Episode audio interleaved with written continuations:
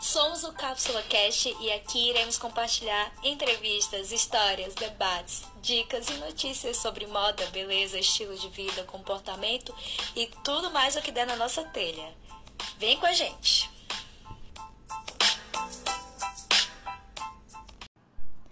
Olá, pessoas, tudo bem? Vocês estão ouvindo o nosso segundo episódio do Cápsula Cast, produzido pela Cápsula Comunicação e uma extensão da nossa plataforma digital Cápsula Conteúdo, que se você ainda não conhece, é só seguir lá no Instagram, o arroba Cápsula Conteúdo, e acessar o nosso site blog, o www.cápsulaconteúdo.com.br. Analisando os últimos acontecimentos, tudo que tem rolado nessa pandemia, eu pensei que eu precisava falar sobre alguns assuntos importantes com vocês. Eu escolhi três temas que estão de um jeito ou de outro conectados. A gente sabe que está vivendo um momento diferente, fora da realidade. Claro, entendendo realidade como algo objetivo aqui, porque se a gente for falar subjetivamente, as realidades são tantas. Mas de maneira direta, o nosso mundo não está no que chamamos de normal. E aí tem meu lado design de moda aqui, mas também tem meu lado consultora de estilo. E esse trabalho foca em autoconhecimento, autoestima. Eu tenho visto como esse tema tem sido falado agora durante o isolamento e também tenho observado os posicionamentos das marcas. Então eu sei que tem gente que está confusa diante da situação, que está precisando de uma ajudinha. E para essa conversa, eu convidei uma outra pessoa especialista que também entende muito do assunto e para a gente ter outros olhares. A Suzana Rani, que é design de moda formada pela Universidade Federal do Piauí, especialista em marketing de moda e consultora de imagem pela Faculdade Santa Marcelina, vai compartilhar com a gente a visão dela sobre tudo isso. Seja bem-vinda, Suzana. Oi, Dani. É um prazer estar aqui para falar do que a gente mais gosta, de moda e comportamento. Ah, que maravilha. Gente, a Su trabalha com consultoria há quanto tempo, Su? É, eu me formei em design de moda em, no final de, de 2017 e desde então eu trabalho com consultoria, mas foi somente em 2018 que eu fiz o curso na Santa Marcelina, de especialização. É, nós estudamos em lugares diferentes, consultoria, bases diferentes, né? Técnicas diferentes, mas eu acredito que a gente tem, inclusive, a mesma visão e valores sobre a área, sobre o nosso trabalho, como trabalhar de forma mais assertiva com as pessoas. Sim, sim. Então, eu trouxe a Su porque, como ela também trabalha com consultoria, trabalha muito com conhecimento e autoestima, é, seria legal ter duas visões, a minha e a dela, para vocês entenderem mais um pouco. E, inclusive, quem está com dúvida, a gente vai explicar também um pouco como funciona a consultoria de estilo. Exatamente. É, a questão da autoestima, ou como eu gosto de chamar também, né, auto-amor, está é, ligada é, bastante assim a questão de como você se apresenta para você mesmo, como você se vê no espelho, como você se apresenta para o outro, como você gostaria que o outro te, te visse, né? Até para deixar uma marca de as pessoas entenderem mesmo, essa é você e tá tudo bem ser você do jeito que você escolheu, que as pessoas são múltiplas, que a gente vive numa diversidade, é importante todo mundo se aceitar e aceitar os outros, né?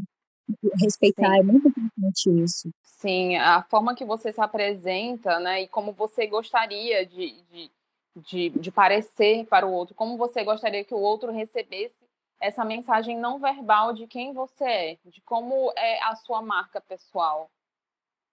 Isso é muito importante ter esse conhecimento. Por isso que a gente fala muito de autoconhecimento, porque é uma coisa que você vai buscar lá dentro de você, parte da sua essência, dos seus gostos, da sua cultura. Você, a gente analisa é, a sua vida profissional, a sua vida pessoal, no sentido de saber em qual contexto você está inserido, até para poder entender mais profundamente, te guiar para o caminho que você está buscando. É, de forma que o cliente consiga sair, sair feliz, né? Sair satisfeito dessa consultoria que ele realmente entenda, é, que ele conheça um pouco de si, de si mesmo através da consultoria. A gente quer deixar tudo o mais claro possível para que a pessoa consiga ter uma melhor relação consigo mesmo. Isso. E, gente, consultoria de estilo, de imagem, não é aquilo que vocês veem nos programas por aí, nos realities, entende? É a pessoa chegar, abrir o seu guarda-roupa, jogar tudo que você tem fora. Não, não existe isso, tá? As pessoas é, realmente não existe. As pessoas têm que entender que é um processo bem mais profundo. Então, é, se você tem uma blusa no seu guarda-roupa que você gosta muito, é, a gente precisa entender por que, que você gosta muito, se você está disposto a abrir mão dela ou não. Se é realmente muito importante, então a gente não vai pegar e colocar numa cestinha e dizer, pronto, essa blusa não tem nada a ver com você, não combina, é, tá, tá um pouco mais velha, não, a gente vai mudar tudo e ela vai ter que ir embora. Sabe, a gente e precisa... Faz... É, e faz parte também da percepção do cliente, né? Ele olhar aquela roupa e saber por que, que ele ainda tem ela no guarda-roupa se é porque ele quer vestir ela alguma vez, ele pensa que ele vai utilizar em alguma outra ocasião, ou se ele tem algum apego emocional àquela roupa e ela está guardada como uma lembrança apenas. Exato. E aí, como a gente está falando muito disso de autoestima, de autoconhecimento, eu observei que foi um assunto bastante tocado durante esse isolamento, porque as pessoas têm mais tempo em casa. Eu sei que tem gente que está trabalhando, está estudando, mas que acaba tendo um tempinho mais livre.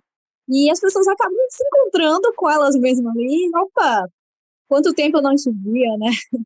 Uhum. E acaba funcionando algumas coisas sobre elas. É, é interessante é, perceber que muitas pessoas não estão usando maquiagem dentro de casa nesse tempo da quarentena e ao mesmo tempo é, tem outras pessoas que começaram a usar maquiagem para poder fazer alguns desafios do Instagram ou começaram a, a, a, utilizar mais maquiagem porque estavam se sentindo mal, né? Estavam se sentindo desarrumadas, assim, eu digo desarrumadas entre aspas, assim, porque na percepção delas, elas estavam desarrumadas. Ao mesmo tempo que outras pessoas não estão usando maquiagem e estão se achando mais bonitas, estão se descobrindo mais bonitas se percebendo mais bonitas sem maquiagem. É, é muito importante reforçar isso. E quando a gente fala de beleza, de estética, de conforto, é o ponto de vista de cada um. Por exemplo, é, para mim é confortável acordar de manhã, tomar meu banho, tomar meu café e colocar uma roupa como se eu fosse sair para trabalhar. Eu me sinto mais produtiva durante o dia, isso me dá um despertar. O meu, meu cérebro ele acorda pensando, ah, tem aquela rotina e tudo. Mas não necessariamente isso é o confortável para o outro. E aí a gente tem que pensar nisso. E beleza, a mesma coisa. É, às vezes a beleza para você é um rosto sem maquiagem, e às vezes é um rosto completamente maquiado e tá tudo bem também. Sim, tudo depende da, da perspectiva de cada pessoa. Depende do gosto de cada um do que ela acredita que seja confortável e que e das coisas que ela aprecia. Ela gosta de se ver maquiada, ela prefere se ver maquiada, tudo bem. Ela gostou muito de não usar maquiagem, começou até a se achar mais bonita. Tudo ótimo. É legal até a gente entender, assim, que, por exemplo, uma celebridade, uma blogueira, da enfim. Às vezes até uma amiga nossa, uma professora, alguém que a gente tem próximo, é uma referência daquilo que a gente acredita que pode ser beleza, pode ser contato, mas que o intuito é você ter a referência apenas, só se inspirar. Você não precisa seguir aquele passo, não precisa seguir aquele padrão. Então, a gente está num momento que isso está sendo muito discutido, a questão de quebra de padrões e tudo mais. Então, é um momento também para a gente questionar. É, será que eu faço isso porque eu gosto, porque eu me sinto bem? Ou porque eu estou sendo guiado para isso, eu só fui indo, segui e não, não me questionei no momento? É, depende muito se você quer fazer aquilo por si, porque você acha aquilo bonito, porque você acha aquilo legal, ou se você está se sentindo pressionado pelo meio se você está se sentindo né, pressionado pelo contexto que você está vivendo, pelas pessoas que, que vivem com você. Então, e aí aproveitando a presença da Suzana aqui nesse podcast, ela que é especialista em marketing de moda, É, como eu falei para vocês, eu tenho observado o posicionamento de muitas marcas, né, que eles têm feito. É, a gente sabe que o mundo, no geral, está vivendo um período, assim, de recessão econômica, que a situação financeiramente não está bem. Alguns países estão conseguindo lidar com a situação, outros não. E as marcas precisam vender. Elas têm funcionários para pagar, têm é, espaço, seja em shopping, em loja de rua, tem os seus custos, tem os seus, seus gastos, né? E ela precisa se manter. Mas a gente tem que olhar com calma isso. O que, que as marcas estão vendendo para a gente nesse momento? É, será que a gente precisa comprar uma roupa, por exemplo, um pijama muito confortável, porque a gente acha que não tem uma roupa confortável, e precisa comprar para poder ficar em casa nesse período? É, ou será que, que não? De repente você já tem seu guarda-roupa, te ajuda, te serve. E acho que você pode ir mais a fundo nesse assunto. Então, é, com a pandemia, os nossos hábitos de consumo mudaram assim absurdamente, né? É, o consumo de bens que não são considerados essenciais, como roupa e toda essa é, é, tudo que está dentro da moda, ficou, as pessoas estão não que o consumo vá parar, não, o consumo não vai, não vai parar, é, essa não é uma questão, mas as pessoas elas estão começando a refletir mais sobre o ato da compra. Deixou de ser uma coisa é, estritamente é, rápida, prioridade. sabe? É, é, prioridade e sem pensar. Uma coisa que não é pensada, que a pessoa não, não refletiu antes daquilo ali, ela comprou no impulso. As pessoas elas já não estão mais fazendo isso. E com agora é, a questão da, da, da, quarentena, né, do isolamento social, as pessoas começaram a descobrir, por exemplo, outros dons. Né? Começaram a, a voltar a fazer coisas que elas não faziam por conta do tempo. Que no caso é crochê, é bordado.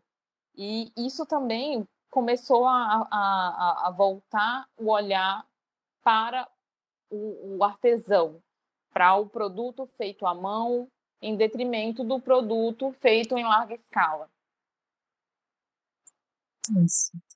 É, e aí tem essa questão da gente olhar, gente, com calma, as marcas, o que elas estão oferecendo, quais são os valores dessa marca, quais são as missões dela.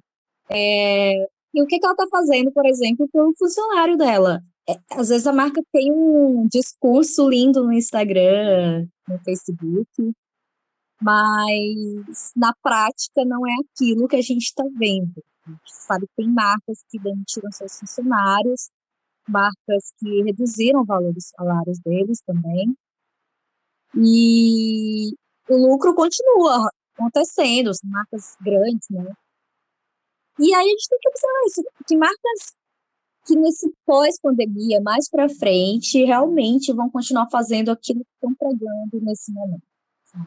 Essa questão gente... de, de perceber a marca que está envolvida em ações sociais, marcas que, que participam de campanhas de doação, de conscientização, elas vão ficar realmente no imaginário coletivo essa, esse tipo de atitude realmente vai ficar, é, o consumidor vai lembrar disso no futuro. Então, toda a ação das marcas agora na pandemia, o posicionamento delas, vai ter uma repercussão no futuro, não só no momento presente. Isso, isso é muito importante. É, e aí a gente também tem o viés da questão da sustentabilidade, e a gente já vem conversando sobre isso há um tempo.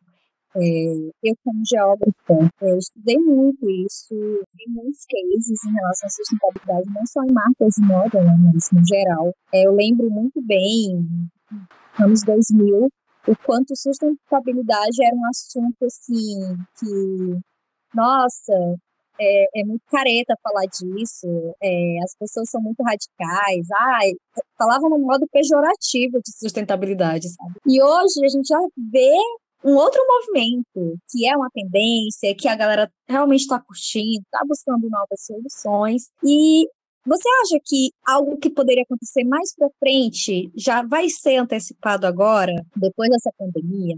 A galera já está pensando agora para acontecer em breve? É, eu acredito que sim. É, a questão da moda sustentável, ela sempre foi é, falada, sempre foi falada, só que muitas das ações não foram colocadas, né, em prática realmente. E a partir desse momento, não que a, o consumo vá mudar totalmente do consumo que a gente tem, que a gente tinha, né, antes da pandemia e vá mudar para um consumo extremamente consciente, voltado total para a sustentabilidade, mas a pandemia é, colocou uma reflexão na cabeça de todos os consumidores. Ela começou, ela fez esse questionamento. É, a partir do momento que a gente teve que ficar em casa e consumir o essencial e evitar gastos, né? A gente começa a pensar um pouco mais nas nossas práticas de consumo. A gente começa a pensar um pouco mais no aquele produto que eu que eu estou comprando, ele vai durar ou é um, um produto que eu vou comprar agora e vai ter um prazo de vida assim extremamente curto. Eu acredito que é algo que, inclusive, era, é, era uma das é uma das macro tendências nessa né, questão da sustentabilidade e que agora com a pandemia se intensificou absurdamente. As pessoas começaram realmente a refletir sobre isso. É um é um assunto muito interessante e é muito importante falar aqui que se você está interessado em realmente consumir menos, economizar o seu dinheiro e poupar o meio ambiente e repensar todos esses valores, é, que a gente já tem muitas opções, um novo caminho assim, para você. Por exemplo, brechó, que é uma coisa que já existe há muito tempo, mas eu acho que ultimamente eu tenho visto muitos Instagrams assim de brechó e eu acho muito legal o movimento, essa, essa coisa que tá rolando aí na internet de reaproveitar. E eu encontro muitas peças bacanas. Gente, quem pensa que brechó só tem roupa velha, ou que, enfim. Ou, ou aquela história, né? Do, da energia da roupa. Gente, você compra uma roupa em loja de departamento, muita gente experimentou aquela roupa antes de você, aquela roupa passou na, no processo de construção dela pela mão de várias pessoas. Então, assim, não, não adianta, não cola esse papo da energia da roupa, até porque você pega uma roupa numa loja, qualquer lugar que você comprar uma roupa, adquirir uma roupa, se você ganhar, se você pegar emprestado com uma amiga, você tem que lavar a roupa antes. Então, se é nesse quesito de energia, você faz a limpeza toda, completa. Mas esse papo não cola, acho que não cola mais. Nossa, não tenho certeza que não cola mais de energia. Então, assim, você encontra peças boas no brechó por 10 reais, 50 reais. Tá? E, e são peças, às vezes, atemporais, que você pode poder usar para uma vida inteira. Então, repense isso do brechó. A gente também tem os guarda-roupas compartilhados, né? Que funcionam por assinatura. Eu acho assim, sensacional a ideia de você pegar uma roupa, usar e devolver e pegar outra. Não sei se você conhece. Sim, sim, eu conheço. É bem interessante essa questão do armário compartilhado, assim. É, é, é, é como se fosse infinitas opções de roupas para você colocar em qualquer evento.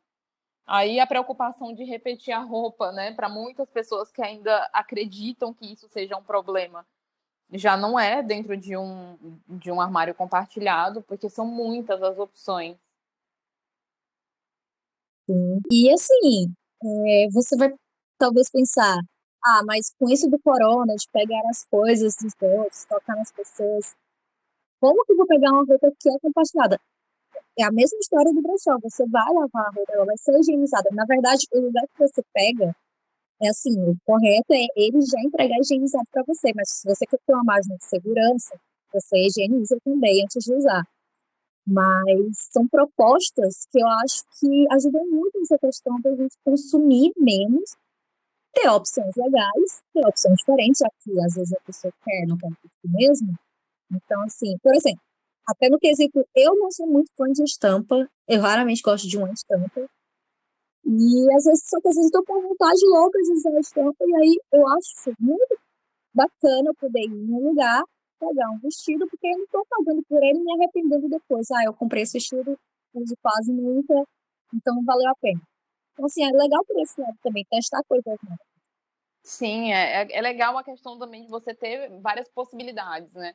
Tipo, a roupa que você iria usar, que você não, não experimentaria numa loja, porque você não queria perder tempo, porque você já sabia que você não ia comprar mesmo.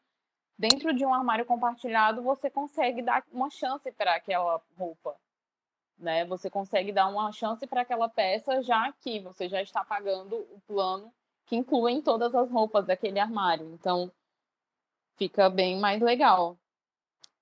Inclusive, dando uma chance para você, né? Justamente isso que a gente está falando de autoestima, de autoconhecimento, você às vezes fica com isso na cabeça de que, por exemplo, você não combina com um vestido curto e é porque alguma coisa aconteceu em algum momento e você traumatizou com isso. E aí você se dá a oportunidade de pegar um vestido curto no armário compartilhado e aí você descobre que você ama.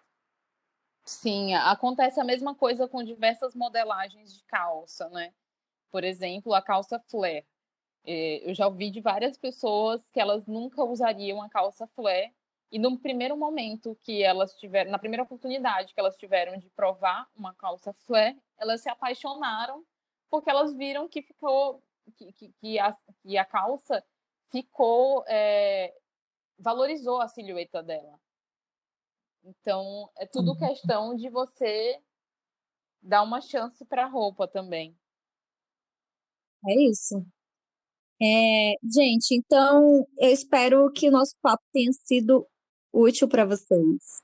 Su, você quer deixar alguma consideração, alguma dica, alguma ideia aí pro pessoal? É, eu gostaria muito que todo. Primeiro, eu agradeço né, se você chegou até o final desse podcast. Muito, muito obrigada. É, aproveitem esse tempo da quarentena para poder rever os seus hábitos de consumo.